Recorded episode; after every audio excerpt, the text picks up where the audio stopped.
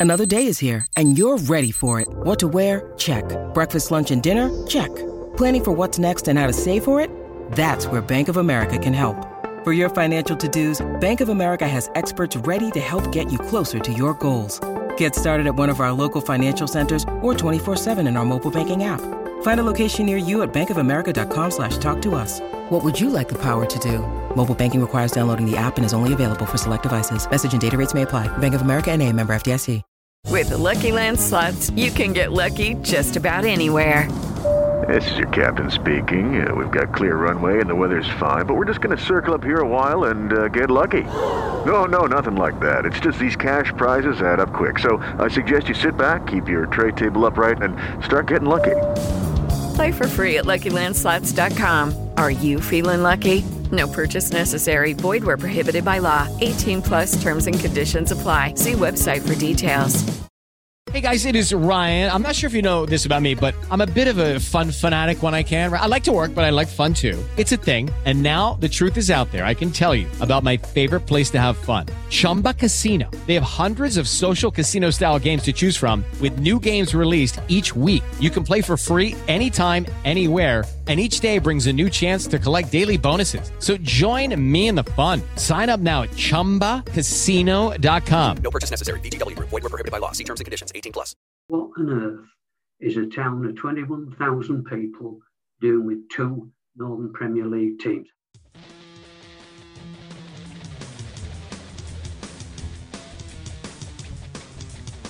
The club nearly didn't exist because of the man who didn't want to give up time on the pool table.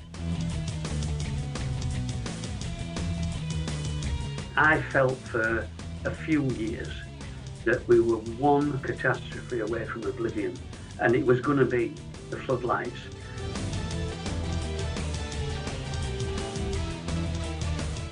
Um, it was either Ingfield or the merger didn't happen, if I'm being absolutely honest. Everything was stuck in 1976.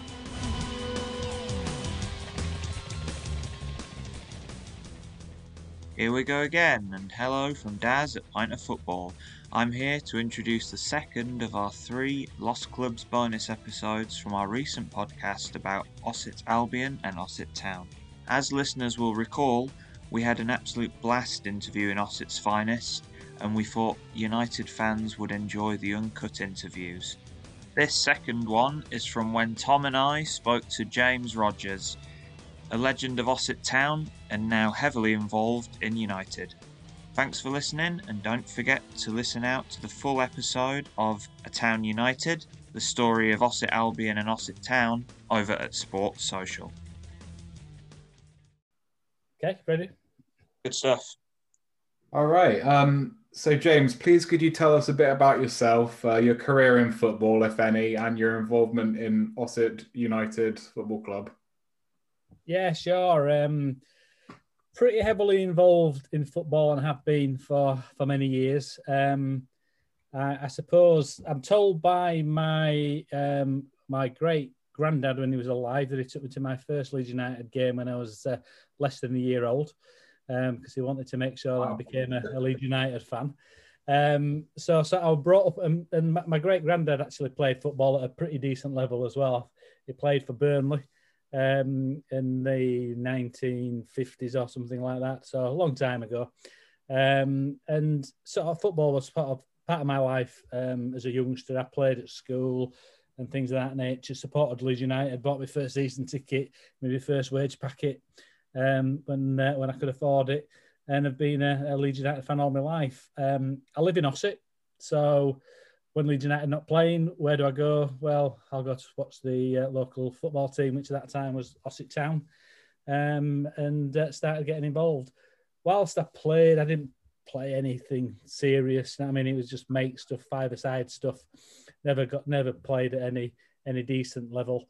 Um, I did actually play at Ingfield, which is the, the home of Ossett United, a few times, but that was always in dad's games. I mean, like under nines dads v under tens dads. Um, and uh, two highlights there. I remember in 2008 is probably the highlight of my career. I, uh, I scored um, on the hallowed turf of uh, of Ingfield, which was a, a great achievement and a great memory. Um, and then in 2009, I probably had my worst memory. Um, 10 minutes into the game, um, uh, my calf tore um, from near enough bottom to top. Um, that put an end to my uh, unimpressive footballing career. And uh, I've, uh, I've not played since. And that was when was that? That was in 2000, yeah, 2009. So uh, I've not played a game of football since then, to be uh, to be honest. Um, yeah, that'd put you off. yeah, absolutely. Yeah, it, it did. It was like being shot, to be honest. I don't know if you ever had a similar injury, but it's uh, it's not nice. Um, I coached and managed junior teams for 16 years. Um, so that was a fair chunk of sort of uh, football involvement that I've, I've had. Um, I've spent a lot of time in sort of football club management and administration, about 15 years doing that, either at junior level or or senior level. Um, and um, I uh, became a director in Ossett United when it formed in 2018. Um, and have been involved in Ossett United since. And then the final point, really, I suppose, in terms of football involvement in careers, I've also got my dream job, um, which is chair of the Leeds United Foundation, which is the charitable arm of Leeds United, which is the, the club I've supported all my life. So uh, uh, to have that dream job as well as being uh, now chairman of uh, Ossett United is uh, fantastic. I suppose the only thing I was going to say, I suppose the only thing that could top that on all your career highlights would have been to score at Elland Road. It would. I've never even actually kicked a ball on the uh, oh. pitch at Elland Road, so yeah, that would be that would be nice. I have walked on the pitch, but not kicked a ball. Not scored a screamer. No, and it's not going to happen now. I can tell you that. Fair enough. Yeah. So my other question was, were you originally Town or Albion? Um, obviously, you've answered that. Um, and so, what made what convinced you that Ossett United would be a good idea? Um, what convinced me that Ossett United would be a good idea? And it's, it's probably worthwhile looking at the history, really, of um, maybe Ossett Town and uh, Ossett Albion. I think to to understand that. So Ossett Town was formed in 1936. Um, the uh, the mayor of Ossett at the time charged uh, a local referee called John Carter with the uh, responsibility of establishing a football club in the town and uh, with the aim of playing at the, the highest level possible. Um, in 1944, so just eight years later, legend has it that the committee of Ossett Town fell out in lumps, and two of them left to set up Ossett Albion. So in the early days, two clubs were created because of the fallout from uh, the committee at, at, town. So as you might imagine, that created for a fair bit of time quite a lot of tension um, in the club. Now, clearly, I'm not I'm not old enough to uh, remember those years, remember that time, but um, you can imagine if there'd been a fallout that um, people maybe don't get on as as well for for a number of years afterwards until things are maybe in the in the distant past. Um, I think it's fair to say for all the years that I've been involved, 20 years, the two clubs to me sort of have, have lived in the town together with a friendly rivalry between the two. Um, and that's, I mean, the fact is, you know, we all live in the same community. It's a pretty small community. We all drink in the same pubs. We all eat in the same restaurants we all go to the same takeaways. We go for walks in the same park. So um, it was a sort of a friendly rivalry, and um, people moved between clubs when they fell out with one and went to the other one. And kids had uh, played juniors, uh, maybe Ossett Town juniors, and then they'd fall out for some reason and then move to Ossett Albion juniors. So it, a lot of people in the town have had a lot of involvement uh, with with both clubs. Um, and then it, it, it got to a stage when um, we start thinking, does it does it make sense to continue to have two teams at this level in this small town operating? Is it is it holding us back? Um, and um, we took the view that it probably was, but it was never really the right circumstances or the right time to sort of move it forward. So there was always a desire, and I had a desire ever since I first got involved that that would be the right outcome to achieve. But it was actually getting, I suppose, the foundations and the right circumstances to enable that to, to happen and move forward.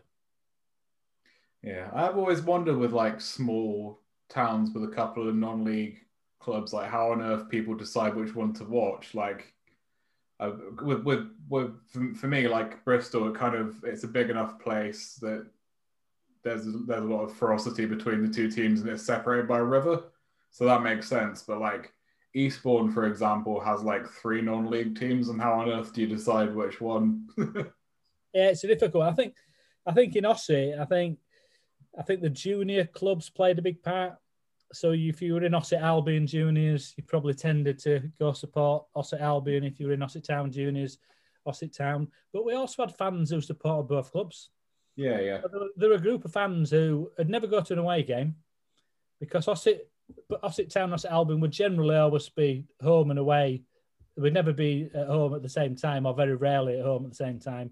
So they just keep go to all the home games of Albion and Ossett and and, and Town and see both. Um, yeah, that sounds all right. To be fair. Really. Yeah, that is really handy, especially for the older fans who don't want to be trekking up and down the, the region whoever's at home on Saturday, go watch. Nice. I'm quite a big fan of that. yeah, and I don't know. I don't know if you know Ossett, but the two grounds are literally ten minutes walk away from each other as well. It's uh, we must be we must be the smallest town in the country that had two teams playing at this level. Yeah, I would I would suggest. Yeah, I'd imagine so. When I, when I think of like grounds that close, I always think of like Wellingborough because they've literally got two grounds touching each other. But I think they're a couple of divisions below. Actually, I think they're United Counties level. Uh, yeah, I believe they are. Yeah. Yeah.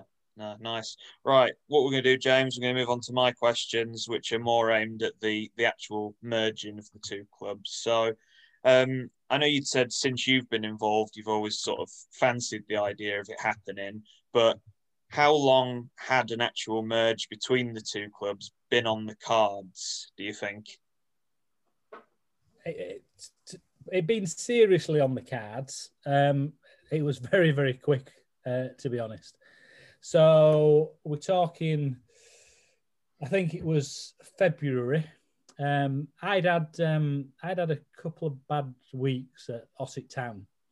Um, our manager, who um, I had a really good sort of relationship with and friendship with, um, had done really well for us, and we'd had a really good sort of couple of years.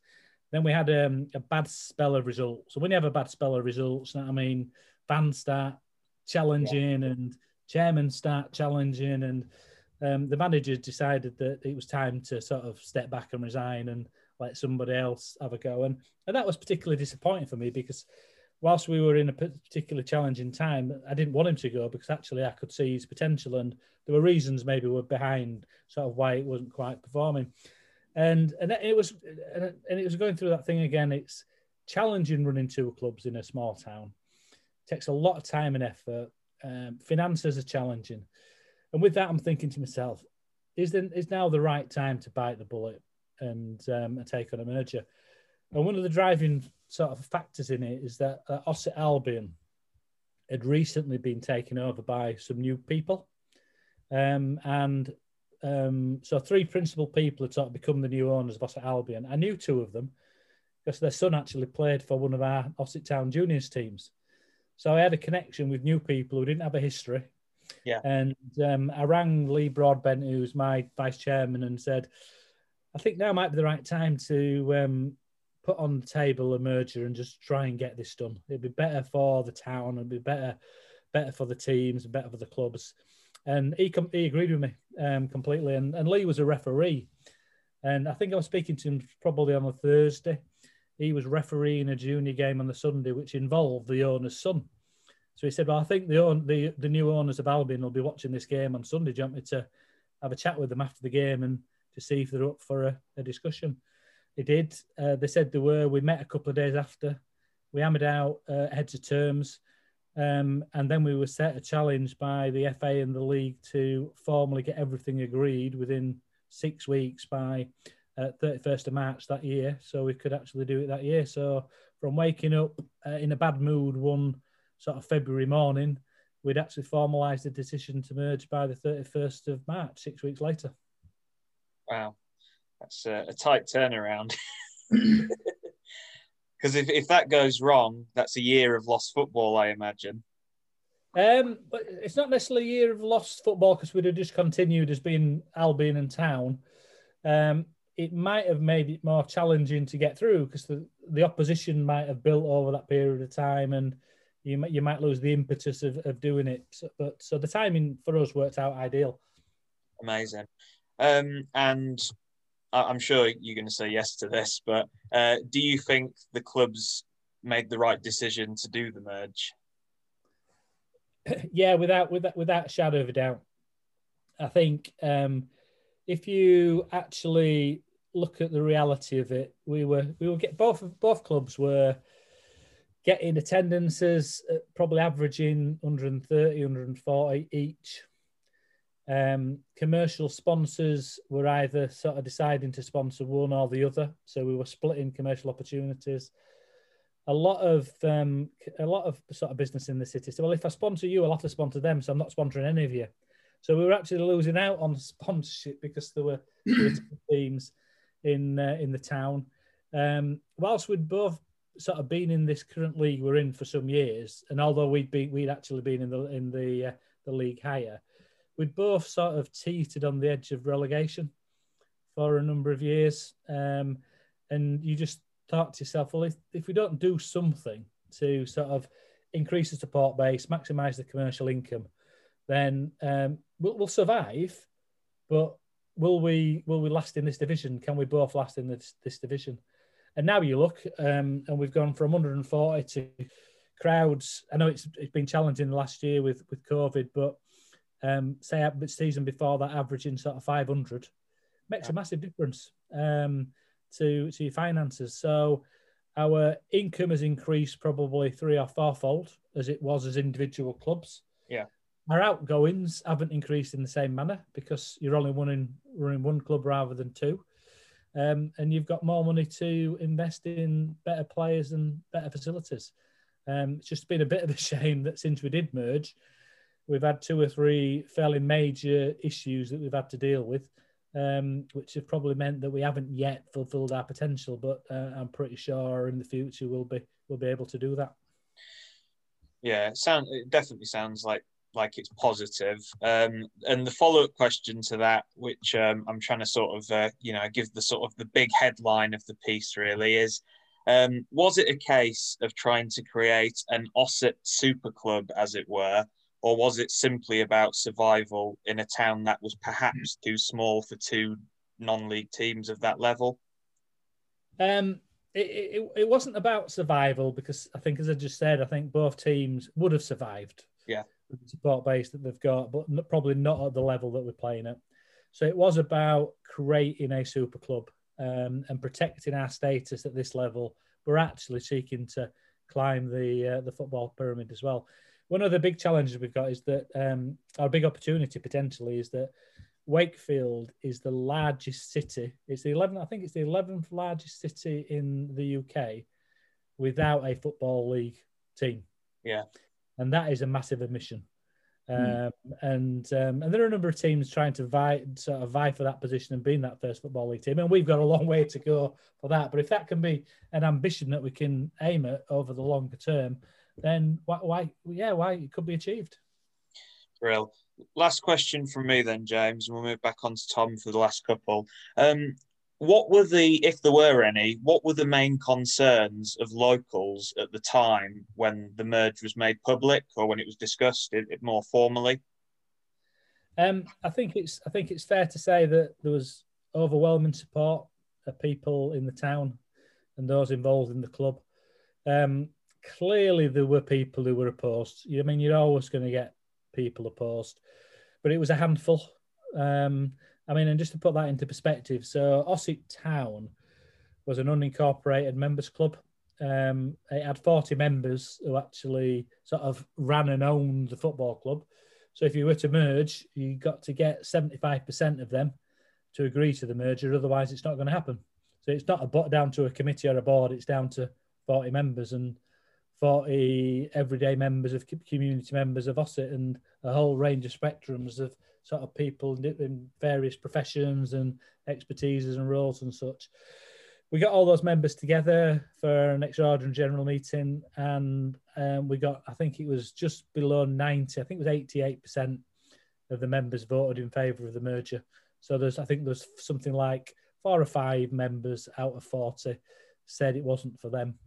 Um, and the main reasons for that were really, I think, their weddedness to Ossett Town, weddedness to the brand, weddedness to the colours, because um, we've clearly said that if we're going to merge, we can't retain one of the names. We're going to have to have a different name.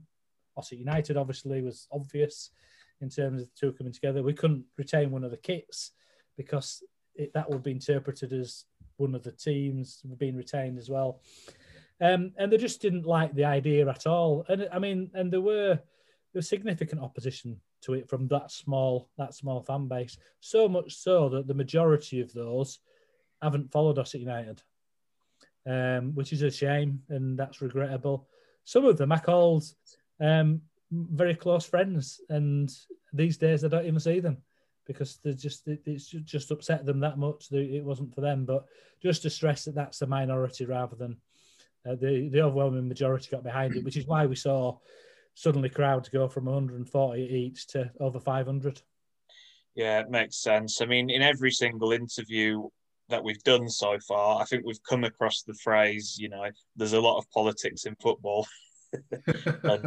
doesn't matter what level you're at. No, and there's a lot of politics in community football, especially. Yeah, yeah, definitely. Right, great. Uh, Tom, do you want to uh, fire us home? Yes, sir. Um, you have kind of touched on this, but I'll ask anyway. What would you say stopped Ossett Town achieving the things that United hoped to do? Um, yeah, it's similar to what similar to what I've just said. Really, in that you are constrained by your finances. If you're only getting 140 fans in, you're only getting a certain amount of commercial sponsorship in. You can only invest so much in facilities. You can only invest so much in the playing staff.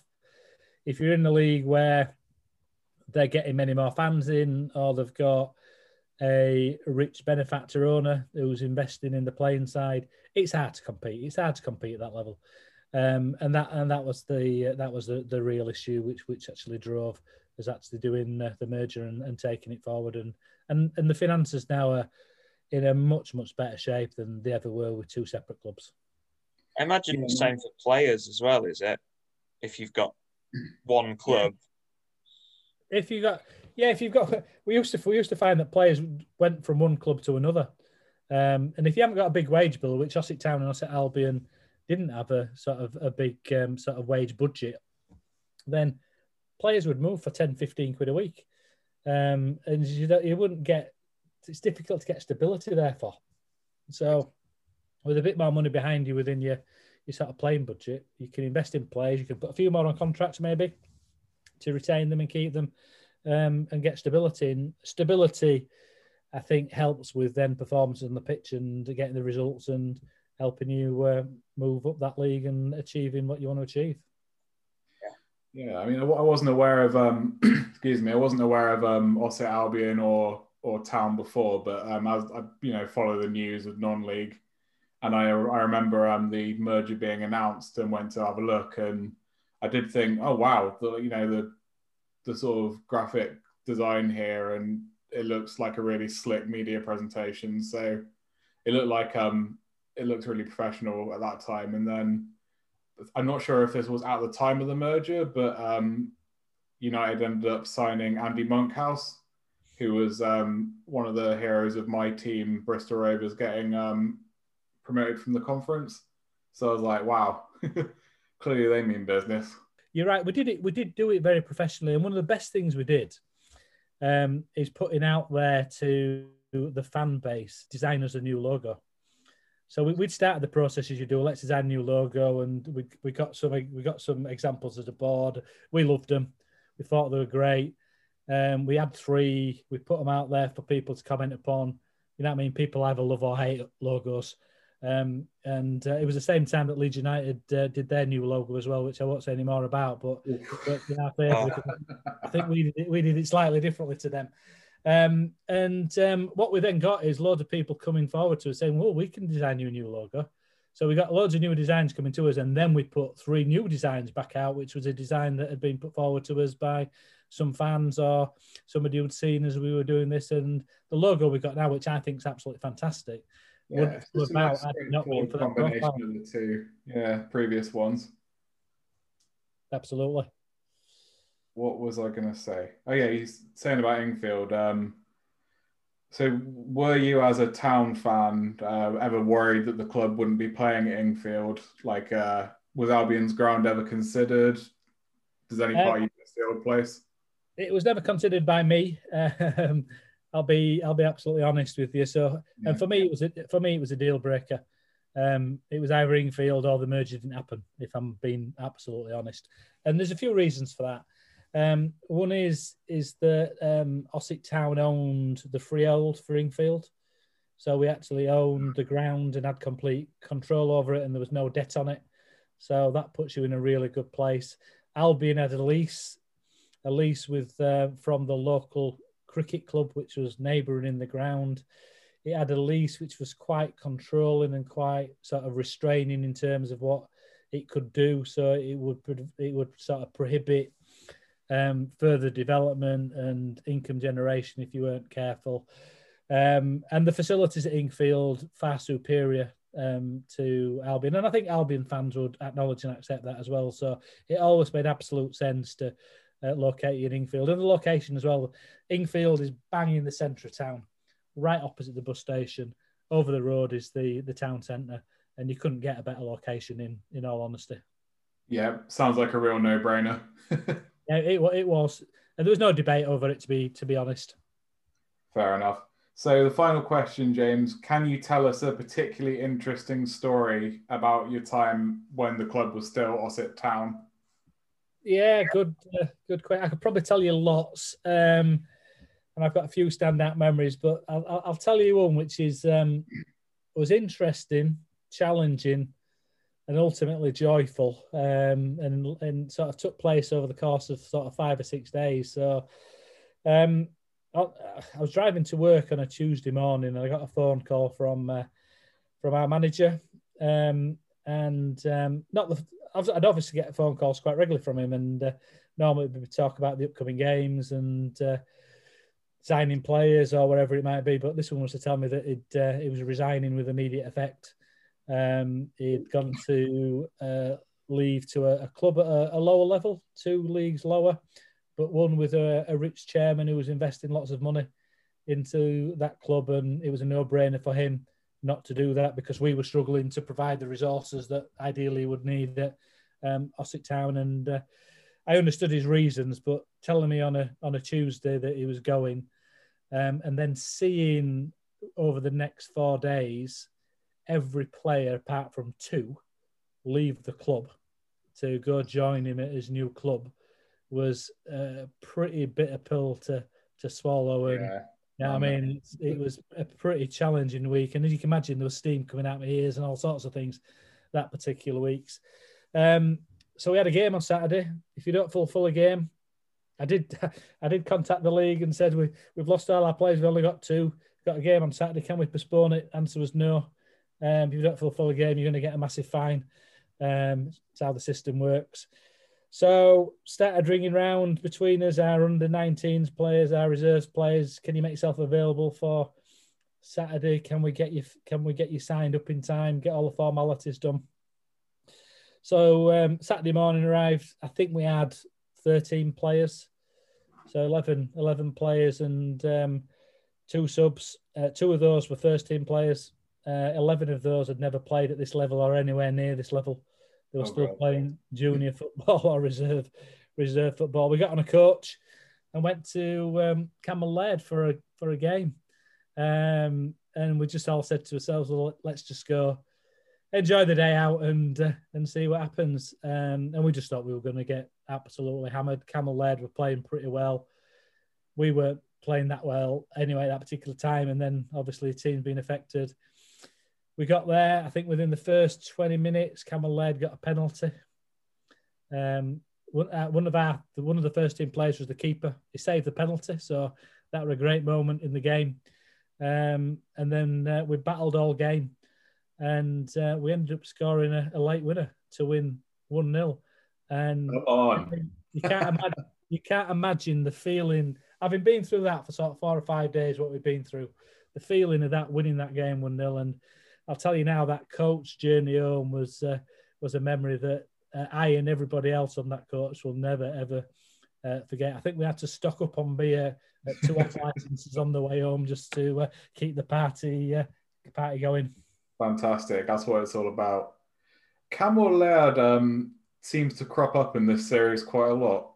Yeah, in, in the last episode we did, which was um, about my old team, Stone Dominoes, um, we had an incident which was also mentioned as, as the last manager of Stone's uh, interesting story.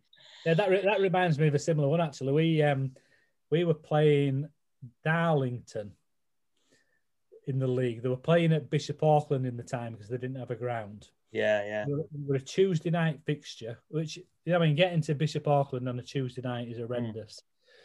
Um, and they were top of the league, and we were we were somewhere mid table. We got there, got a phone call that our goalkeeper had broken down on the way and wasn't going to make it. So we had to put our striker in goal. Um, and some somehow we won 2 1. so, and, uh, and, and I think that was the night when I'm, i was driving home and they decided to close the A1. And I had to go two and a half hour diversion because the bloody A1 was shut just to get back to Ossett. So that was another so memory. It seems off the pitch that you, you you're pretty cursed, but on it, you yeah. seem to do all right. we've had just curses on it as well, but um, yeah, we've uh, we those stories. Uh, I mean, they're the, they're the they're the ones you never forget.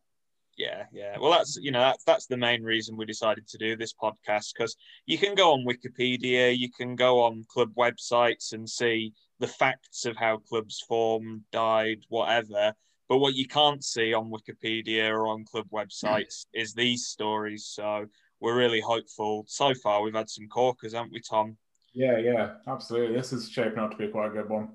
Yeah. so, well, if, if you asked um, if you asked some of my colleagues what was the best, and because it involves me personally, they they probably tell you. But I'll tell you, um, we're playing Colwyn Bay away, and um, one, we had a, we had a coach company who to take us to the games, and the policy of the coach company was that you couldn't drink on a coach. Now that didn't go down well with uh, supporters on a coach. So we used to have sort of the, half the coach with players on and half the coach with supporters on. Anyway, we went to Colwyn Bay this day. Um, fortunately for us, including me, um, the wives who would normally go decided not to go because it was too long a journey to Colwyn Bay, so they stopped home. So it was an all all lads day out uh, to Colwyn Bay.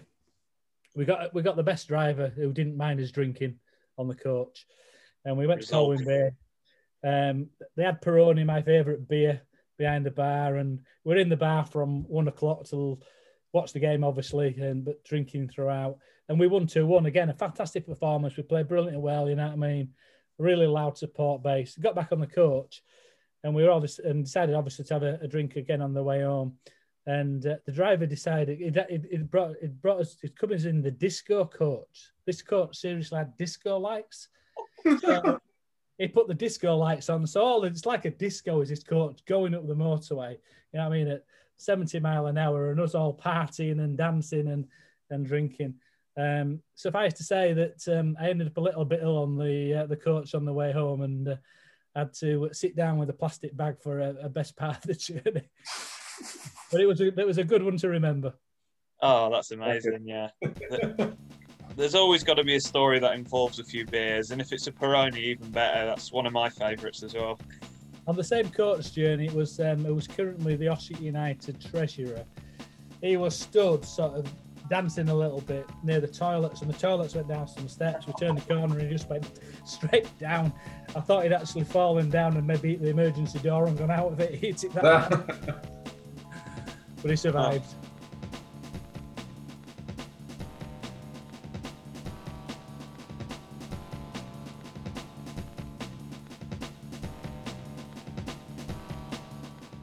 Thanks for listening to this Pint of Football podcast.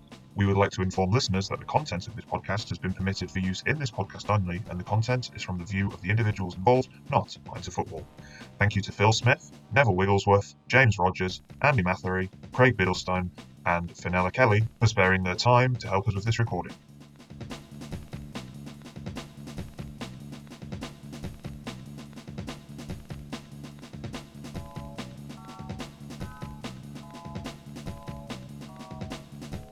If you have enjoyed this presentation, please feel free to follow us on Twitter at POF underscore reviews, on Facebook at facebook.com forward slash pint of football. Uh, we also have a website, pintoffootball.co.uk, I believe. And we have recently joined Twitch, where we will be streaming Football Manager, and that's twitch.tv forward slash pint of football. Thank you very much.